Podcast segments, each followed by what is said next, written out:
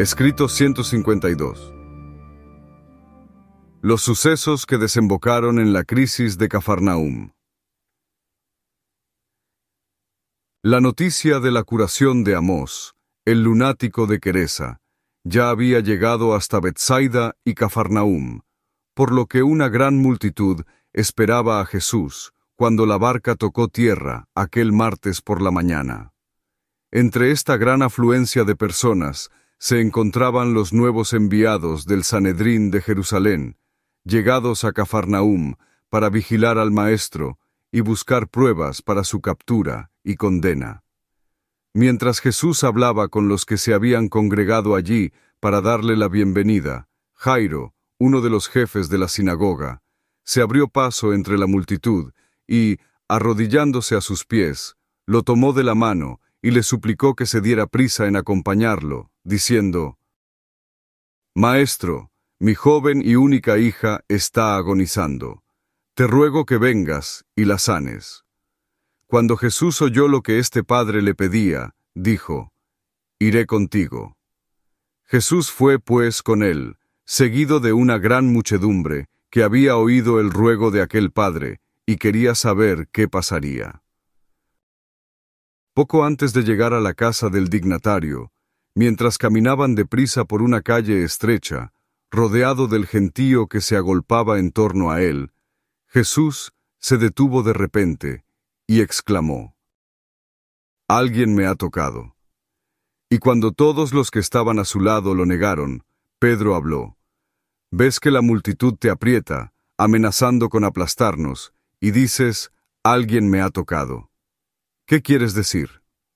Entonces Jesús contestó, Pregunté quién me tocó, porque percibí que de mí había salido energía de vida.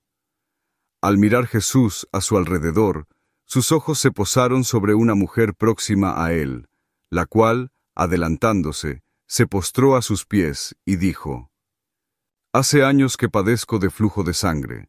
He sufrido bastante a manos de muchos médicos. He gastado toda mi fortuna pero ninguno ha podido curarme. Entonces supe de ti, y me dije que si tan solo pudiera tocar la orilla de tu manto, sanaría sin duda. Y me metí entre la gente que te sigue hasta llegar hasta ti, Maestro, y toqué el borde de tu manto, y se me restauró la salud. Sé que he sido curada de mi aflicción. Cuando Jesús oyó estas palabras, tomó a la mujer de la mano, y levantándola, le dijo, Hija, tu fe te ha salvado, vete en paz. Era su fe, y no su contacto, lo que le había hecho recuperar la salud. Y este caso es un buen ejemplo de muchas curas aparentemente milagrosas que se produjeron durante la andadura terrenal de Jesús, pero que, de ningún modo, él deseaba conscientemente que ocurrieran. Con el transcurso del tiempo, se demostró que aquella mujer había quedado realmente curada de su mal. La suya era un tipo de fe que se hacía directamente del poder creativo presente en la persona del Maestro. Con la fe que sentía, solo le era suficiente con acercarse a la persona del Maestro. No necesitaba en absoluto tocar su manto, sino que aquello era la parte supersticiosa de su creencia. Jesús llamó a Verónica, esta mujer de Cesarea de Filipo, a su presencia para corregir dos errores que podría albergar en su mente, o que persistiesen en las de aquellos que habían sido testigos de tal curación. No quería que Verónica se marchase pensando que su temido intento de robarle la cura había sido premiado, o que su actitud, supersticiosa, de relacionar el hecho de tocar su manto con su sanación había surtido efecto. Quería que todos supieran que era su fe, pura y viva, la que había obrado la cura.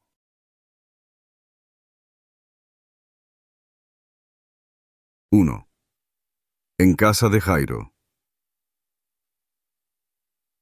Como era natural, Jairo estaba muy impaciente por el retraso surgido en llegar a su casa, así que aceleraron bastante el paso, pero ya antes de entrar en el patio del dignatario, uno de sus siervos salió diciendo, No molestes más al maestro, tu hija ha muerto.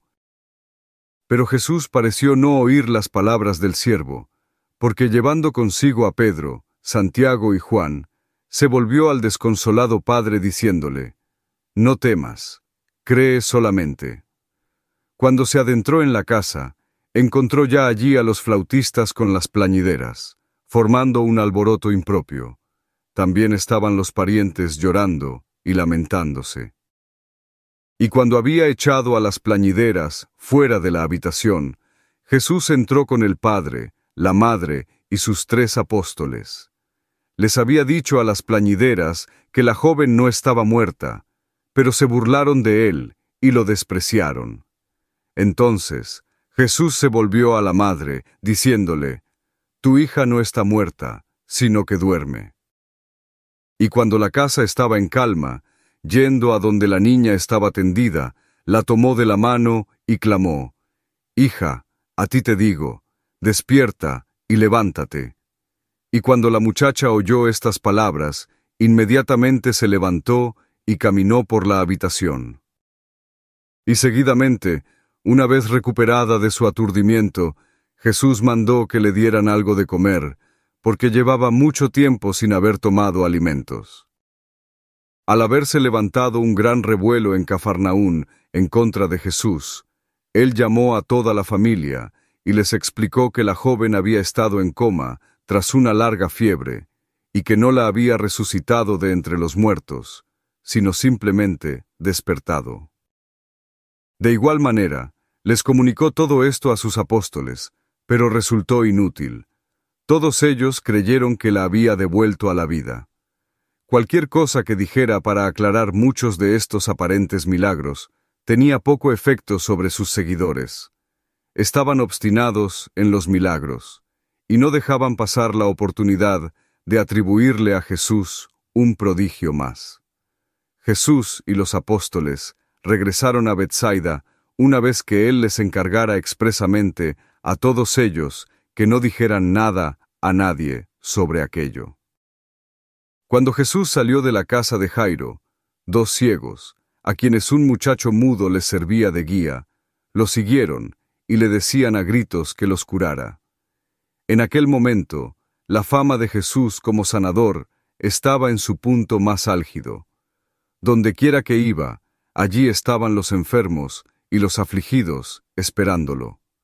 El maestro se veía ahora agotado, y esto empezaba a preocupar a todos sus amigos, temiendo que su continua labor de enseñanza y curación lo llevara hasta el colapso físico.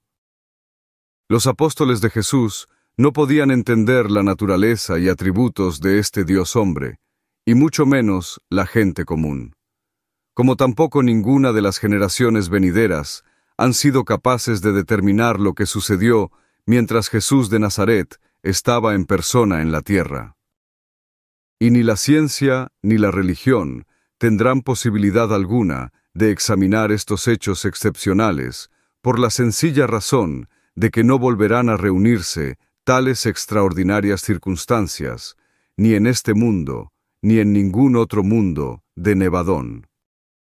Jamás aparecerá de nuevo, en ningún mundo del universo, un ser con la semejanza de un hombre mortal, que personifique, al mismo tiempo, todos los atributos de la energía creativa, sumados a unos dones espirituales que trascienden el tiempo y la mayoría de las otras limitaciones materiales. Nunca antes de que Jesús estuviera en la tierra, ni desde entonces, han podido los hombres y las mujeres mortales obtener, por su fe, fuerte y viva, resultados de forma tan directa y vívida. Para que estos fenómenos se repitieran, tendríamos que llegar hasta la presencia inmediata de Miguel, el Creador, y encontrarlo tal como fue en aquellos días, el Hijo del Hombre. Asimismo, hoy, aunque su ausencia impide tales manifestaciones materiales, deberíais absteneros de imponer cualquier índole de limitación sobre la posible expresión de su poder espiritual. Aunque el maestro esté físicamente ausente, está espiritualmente presente y actúa en los corazones de los hombres.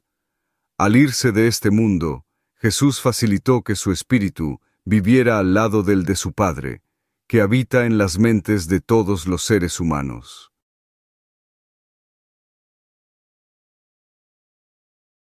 —2. Alimentación de los 5000. Jesús continuó enseñando a la gente durante el día e instruyendo a los apóstoles y a los evangelistas por la noche.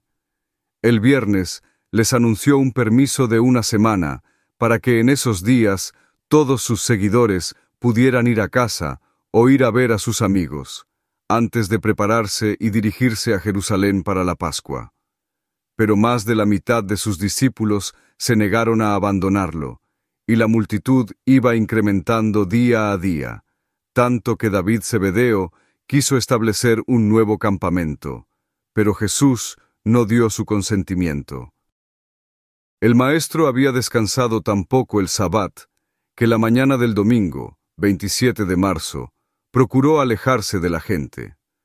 Algunos de los evangelistas se quedaron allí para hablar a la multitud, mientras que Jesús y los doce planeaban marcharse, inadvertidamente, hacia la otra orilla del lago.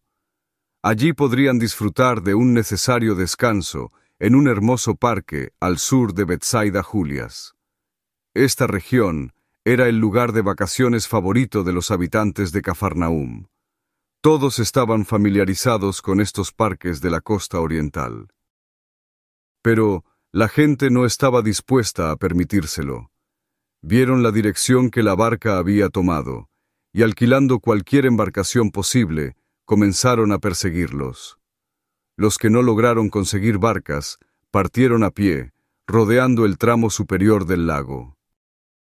A última hora de la tarde, más de mil personas habían localizado ya al maestro en uno de los parques, y él les dirigió unas breves palabras.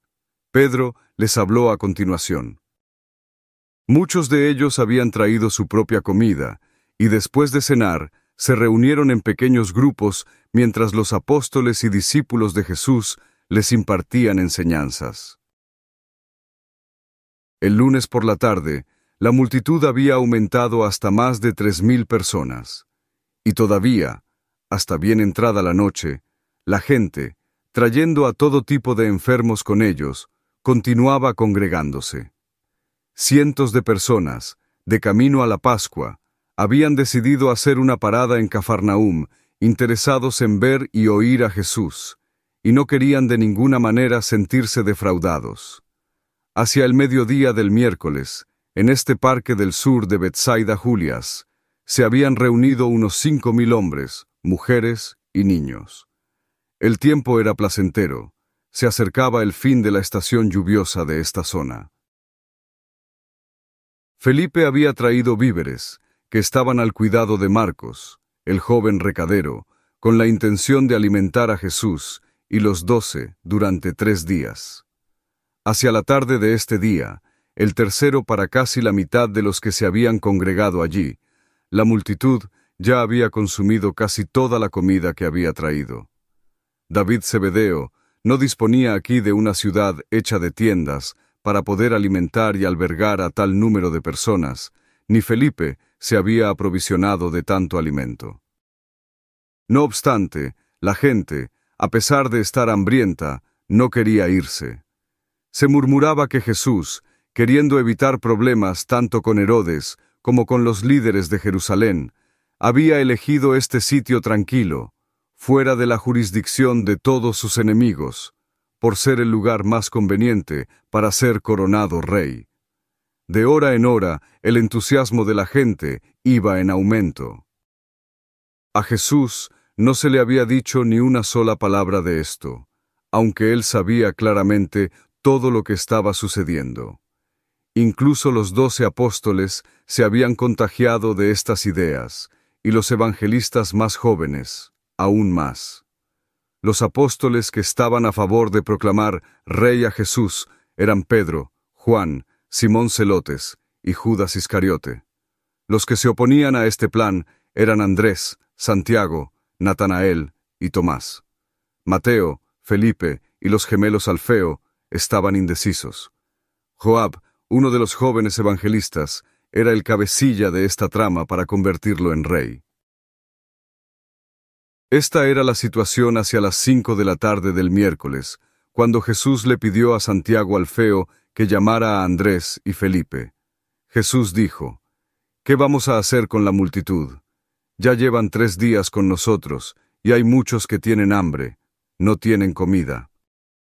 Felipe y Andrés se miraron entre sí, y entonces Felipe respondió, Maestro, mándalos a que vayan a las aldeas de alrededor y compren alimentos. Y Andrés, temeroso de que se llevara a cabo la trama urdida para coronar rey a Jesús, se sumó rápidamente a Felipe, diciendo, Sí, maestro, pienso que sería mejor despedirlos para que sigan su camino y consigan comida, mientras descansas un rato. En aquel momento, otros apóstoles se habían sumado a la conversación. Entonces Jesús dijo, Pero no deseo dejarles marchar hambrientos, ¿es que no podéis darles de comer? Aquello enervó a Felipe, que contestó inmediatamente, Maestro, ¿dónde podemos ir a comprar pan para la multitud aquí en medio del campo? Ni doscientos denarios serían suficientes para el almuerzo. Antes de que los apóstoles pudiesen decir nada, Jesús se volvió a Andrés y Felipe, y les dijo, No quiero despedir a esta gente, están aquí como ovejas sin pastor, me gustaría darles de comer. ¿Qué comida traemos? Mientras Felipe conversaba con Mateo y Judas, Andrés fue a buscar al joven Marcos para comprobar con qué provisiones contaban aún. Cuando regresó a Jesús, dijo, Al muchacho solo le quedan cinco panes de cebada y dos pescados secos. Y Pedro añadió rápidamente, Aún tenemos que cenar. Jesús permaneció en silencio durante un instante. Su mirada estaba ausente. Los apóstoles no dijeron nada. Jesús se volvió de repente hacia Andrés y dijo, Tráeme los panes y los peces. Y cuando Andrés le llevó a Jesús la cesta, el maestro dijo, Haced que la gente se siente en la hierba por grupo, de ciento en ciento, y nombrad a un líder en cada uno de los grupos, mientras vosotros traéis hasta aquí a todos los evangelistas. Entonces tomó el pan en sus manos, y después de haber dado las gracias, lo partió y se lo dio a los apóstoles, que lo pasaron a sus compañeros. Estos, a su vez, se lo llevaron a la multitud. De la misma manera, Jesús partió y repartió los peces. Y comieron todos, y se saciaron. Y cuando acabaron de comer, Jesús dijo a los discípulos, Recoged los pedazos que sobran para que nada se pierda. Cuando terminaron de recogerlos, tenían doce cestas llenas. Fueron unos cinco mil hombres, mujeres y niños los que comieron de aquella extraordinaria y abundante comida. Y este fue el primero y único milagro de la naturaleza que obró Jesús habiéndolo planeado previamente y de forma consciente. Es verdad que sus discípulos estaban predispuestos a considerar como milagros muchas cosas que no lo eran, pero aquí se realizó un ministerio auténticamente sobrenatural. En este caso, se nos explicó que Miguel multiplicó los componentes de la comida, tal como siempre lo hace, salvo que eliminó el factor tiempo y el visible cauce vital.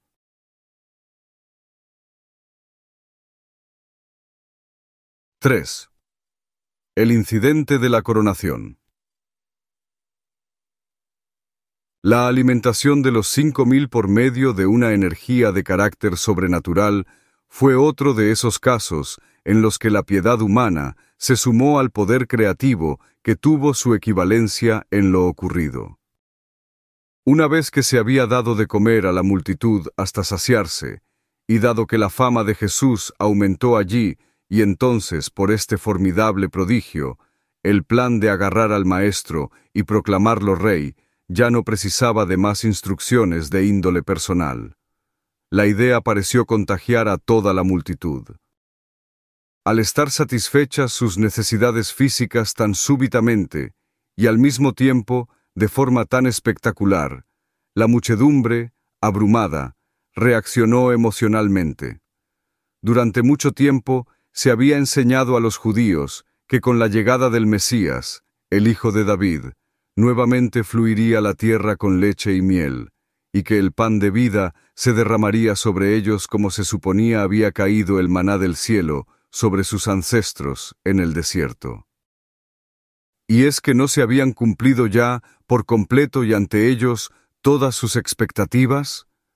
Cuando esta multitud hambrienta y malnutrida se sintió saciada con el prodigioso alimento, su reacción fue unánime. He aquí a nuestro Rey. El libertador de Israel, hacedor de portentos, había venido. En los ojos de esta gente sencilla, el poder de alimentar conllevaba el derecho a gobernar. No era, pues, de extrañar que la multitud, cuando acabó su copiosa comida, se puso de pie al unísono gritando, Hacedlo rey.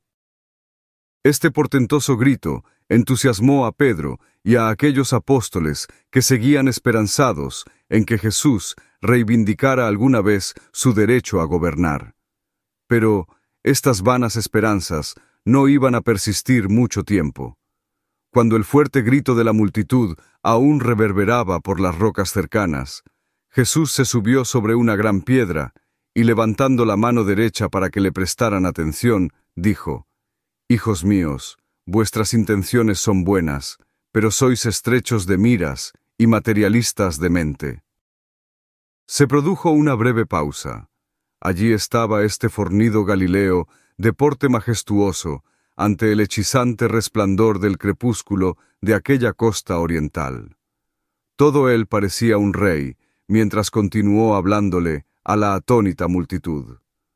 Deseáis hacerme rey, no porque vuestras almas se hayan iluminado por alguna gran verdad, sino porque vuestros estómagos están llenos de pan. ¿Cuántas veces os he dicho que mi reino no es de este mundo? Este reino de los cielos que nosotros proclamamos es una hermandad espiritual, y ningún hombre la gobierna sentado en trono material. Mi Padre del cielo es el omnisapiente y todopoderoso soberano de esta hermandad espiritual de los hijos de Dios en la tierra. Tanto he errado al revelaros al Padre de los Espíritus, que queréis hacer rey a su Hijo en la carne. Ahora iros todos a vuestras casas.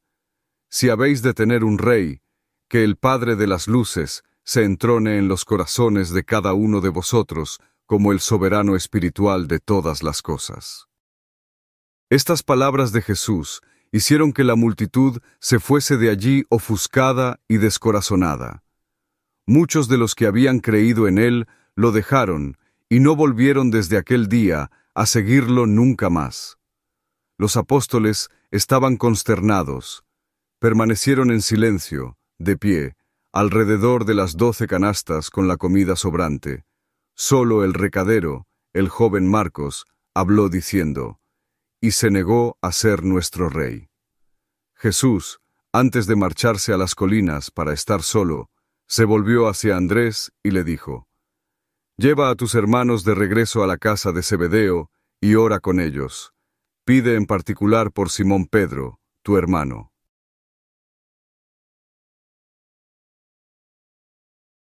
4. La visión en la noche de Simón Pedro. Los apóstoles, sin su maestro, que había hecho que se fueran por sí mismos, entraron en la barca y en silencio empezaron a remar hacia Bethsaida, en la orilla occidental del lago. De los doce, ninguno se sentía tan atribulado ni abatido como Simón Pedro. Apenas si dijeron palabra. Todos pensaban en el Maestro, solitario en las colinas. Es que los había abandonado. Nunca antes les había dicho que se fueran, negándose a ir con ellos. ¿Qué significado tenía todo aquello? La oscuridad descendió sobre ellos, porque soplaba un viento contrario que les impedía avanzar. Conforme transcurrían las horas de oscuridad y remaban duramente, Pedro se sintió muy cansado y cayó, exhausto, en un profundo sueño. Andrés y Santiago lo pusieron en el asiento acolchado de la popa de la barca para que descansara. Mientras los demás apóstoles bregaban contra el viento y las olas, Pedro tuvo un sueño en el que vio a Jesús venir hacia ellos, caminando sobre el mar. Cuando pareció estar a la altura de la barca, Pedro gritó, Sálvanos, Maestro, sálvanos. Y los que se encontraban cercanos a la popa le oyeron decir algunas de estas palabras. Al continuar esta aparición nocturna en la mente de Pedro, soñó que oyó decir a Jesús, Tened ánimo, soy yo, no temáis. Esto fue como el bálsamo de Gilead para el alma atormentada de Pedro. Calmó su espíritu atribulado. Así que, en su sueño, gritó al maestro, Señor, si eres tú, manda que yo vaya a ti sobre las aguas. Y cuando Pedro se puso a andar sobre las aguas, tuvo miedo de las alborotadas olas, y cuando estaba a punto de hundirse, gritó, Señor, sálvame y la mayoría de los doce le oyeron proferir este grito. Entonces Pedro soñó que Jesús vino a su rescate, y extendiéndole la mano, lo sostuvo y lo levantó, diciéndole, Hombre de poca fe, ¿por qué dudaste? En cuanto a la última parte de su sueño, Pedro se levantó del asiento sobre el que dormía, y realmente pasó por encima de la barca hasta caer al agua y despertó de su sueño cuando Andrés, Santiago y Juan se inclinaron hacia él para sacarlo del mar. Pedro siempre consideró que lo ocurrido fue real. Creía sinceramente que Jesús había venido a ellos aquella noche. Solo llegó a convencer, y de forma parcial, a Juan Marcos, lo que explica por qué Marcos omitió de su narrativa un fragmento de esta historia. Lucas, el médico, que investigó esta cuestión detenidamente, llegó a la conclusión que aquel suceso no fue sino una visión de Pedro, y por lo tanto no quiso incluirlo en su propia narrativa.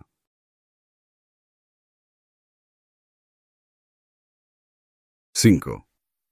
Vuelta a Bethsaida. El jueves por la mañana, antes del amanecer, anclaron su barca a corta distancia de la costa, cerca de la casa de Zebedeo, y trataron de dormir hasta casi el mediodía. Andrés fue el primero en levantarse, y al ir a caminar junto al mar, encontró a Jesús en compañía del muchacho de los recados. Estaba sentado sobre una piedra a orillas del agua. Pese a que muchos de la multitud y los jóvenes evangelistas buscaron a Jesús toda esa noche y gran parte del siguiente día por las colinas orientales. Poco después de la medianoche, él y el joven Marcos habían comenzado a caminar alrededor del lago y cruzaron el río de vuelta a Bethsaida.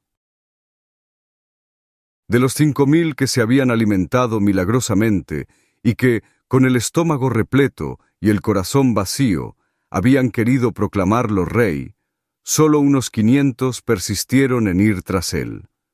Pero, antes de que éstos recibieran palabra de que había regresado a Bethsaida, Jesús pidió a Andrés que reuniera a los doce apóstoles y a sus acompañantes, las mujeres incluidas, diciéndoles que, deseo hablar con ellos. Y, cuando estaban todos listos ante él, Jesús dijo, ¿Hasta cuándo os he de soportar? Tan tardos sois de entendimiento espiritual y tan faltos de fe viva. Todos estos meses os he enseñado las verdades del reino, y sin embargo, os dejáis llevar por motivos materiales, dando de lado los espirituales. ¿Es que ni siquiera habéis leído en las Escrituras cómo Moisés exhorta a los hijos descreídos de Israel, diciendo, No temáis, estad firmes, y ved la salvación que el Señor os dará? El cantor dijo, Pon tu confianza en el Señor. Sé paciente, espera en el Señor y ten fortaleza. Él alentará tu corazón. Echa sobre el Señor tu carga, y Él te sostendrá. Esperad en Él en todo tiempo, y derramad delante de Él vuestro corazón, porque Dios es vuestro refugio. El que habita al abrigo del Altísimo, morará bajo la sombra del Omnipotente. Mejor es confiar en el Señor que en príncipes humanos. Y es que no veis todavía que cuando se obran milagros y prodigios de orden material, no se ganan almas para el reino espiritual? Alimentamos a la multitud, pero esto no les llevó a tener hambre del pan de vida, ni sed de las aguas de la rectitud espiritual. Cuando se sació su hambre, no buscaron entrar en el reino de los cielos, sino que quisieron proclamar Rey al Hijo del Hombre, según el modo de los reyes de este mundo, solo para poder seguir comiendo pan sin tener que afanarse por ganarlo. Y todo esto, en lo que muchos de vosotros participasteis en mayor o menor manera, no hace nada por revelar al Padre Celestial ni por hacer avanzar su reino en la tierra. Es que no tenemos suficientes enemigos entre los líderes religiosos del país y sin necesidad de hacer algo que probablemente pueda también enfurecer a los gobernantes civiles. Oro para que mi Padre unja vuestros ojos y veáis y abráis vuestros oídos para poder oír, a fin de que pongáis toda vuestra fe en el Evangelio que os he enseñado.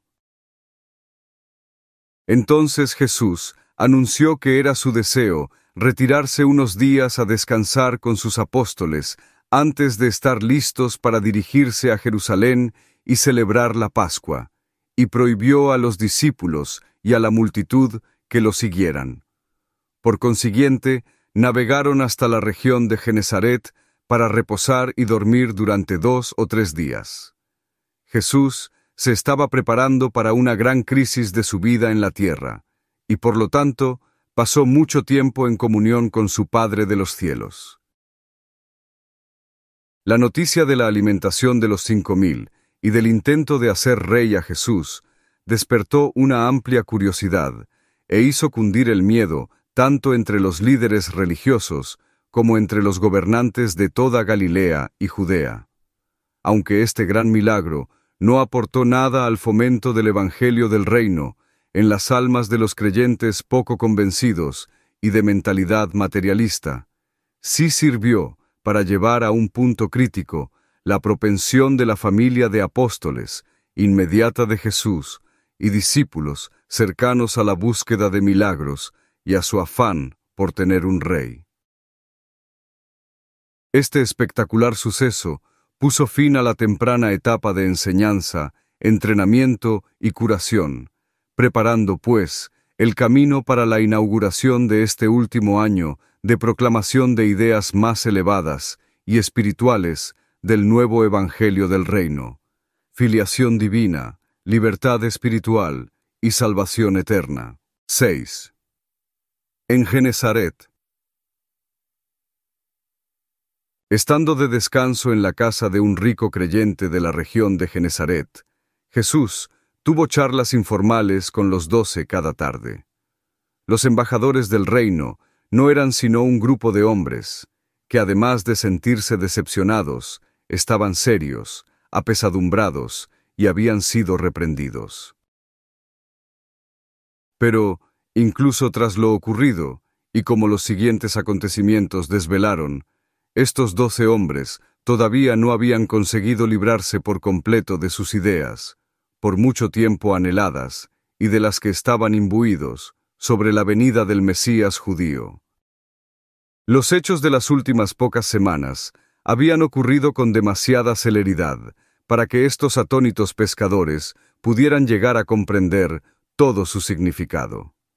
Se precisa tiempo para que puedan producirse en hombres y mujeres cambios radicales y de envergadura en sus conceptos básicos y fundamentales sobre conducta social, actitudes filosóficas y convicciones religiosas. Mientras Jesús y los doce se tomaban ese descanso en Genezaret, las multitudes se dispersaron. Algunas personas volvieron a sus casas y otras se dirigieron a Jerusalén para la Pascua. En menos de un mes, el número de aquellos entusiastas y declarados seguidores de Jesús, que sobrepasaba los cincuenta mil solamente en Galilea, se redujo a menos de quinientos.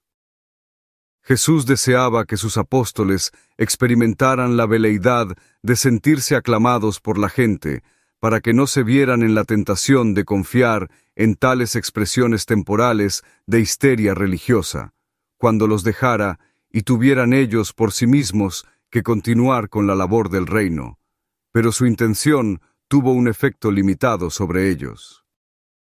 Durante su segunda noche en Genezaret, el maestro contó de nuevo a los apóstoles la parábola del sembrador, añadiendo estas palabras.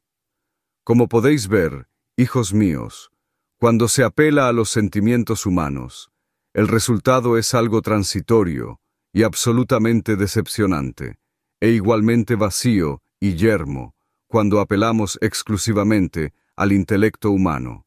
Solo si apeláis al espíritu que vive en la mente humana, podréis tener la esperanza de conseguir un éxito perdurable y lograr esas portentosas transformaciones del carácter humano que pronto rinden copiosamente los auténticos frutos del espíritu en la vida diaria, de quienes quedan así liberados de la oscuridad de la duda y entran en la luz de la fe, el reino de los cielos, por el nacimiento del Espíritu. Jesús enseñó que cuando se recurre a las emociones, se consigue atraer y concentrar la atención intelectual. Denominó a esa mente, así despierta y avivada, como la puerta de entrada al alma. Es en ella donde reside esa naturaleza espiritual del hombre que debe reconocer la verdad y responder al llamamiento espiritual del Evangelio, lo que resultará en verdaderas y permanentes transformaciones del carácter. De este modo, Jesús trataba de preparar a los apóstoles para la inminente conmoción que les aguardaba, la crisis en la actitud pública hacia Él, que se produciría en solo unos pocos días.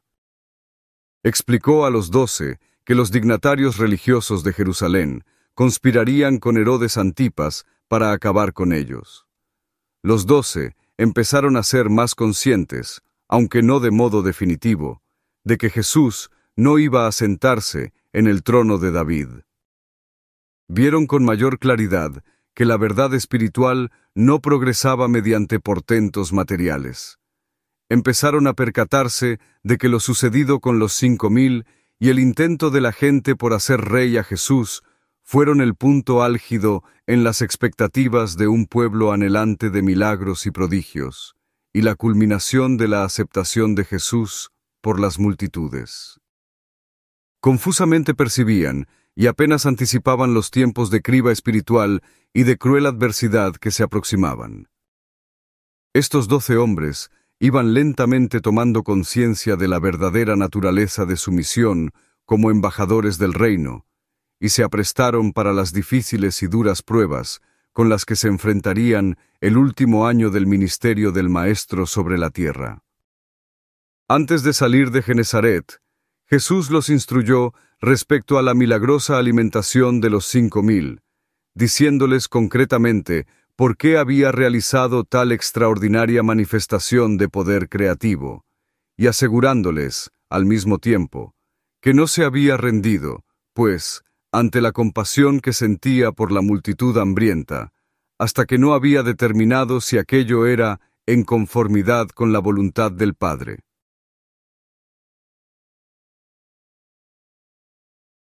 Siete. En Jerusalén. El domingo 3 de abril, Jesús, acompañado tan solo por los doce apóstoles, se dirigió a Jerusalén desde Bethsaida. Para evitar las multitudes y atraer la menor atención posible, viajaron vía Gerasa y Filadelfia.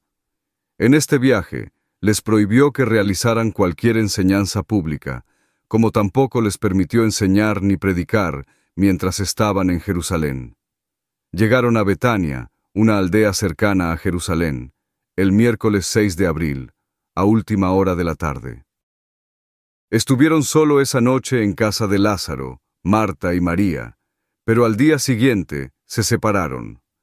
Jesús, junto con Juan, se quedó en la casa de un creyente llamado Simón, también en Betania, cerca de la casa de Lázaro. Judas Iscariote y Simón Celotes pararon en Jerusalén, con unos amigos, mientras que el resto de los apóstoles se alojó, de dos en dos, en diferentes casas. Jesús solo una vez entró en Jerusalén durante esta Pascua, y lo hizo en el día grande de la fiesta. Abner llevó a Betania a muchos creyentes de Jerusalén para encontrarse con Jesús. Durante esta estancia en Jerusalén, los doce se percataron de la creciente hostilidad reinante contra su maestro. Todos partieron de Jerusalén con la idea de que se avecinaba una crisis.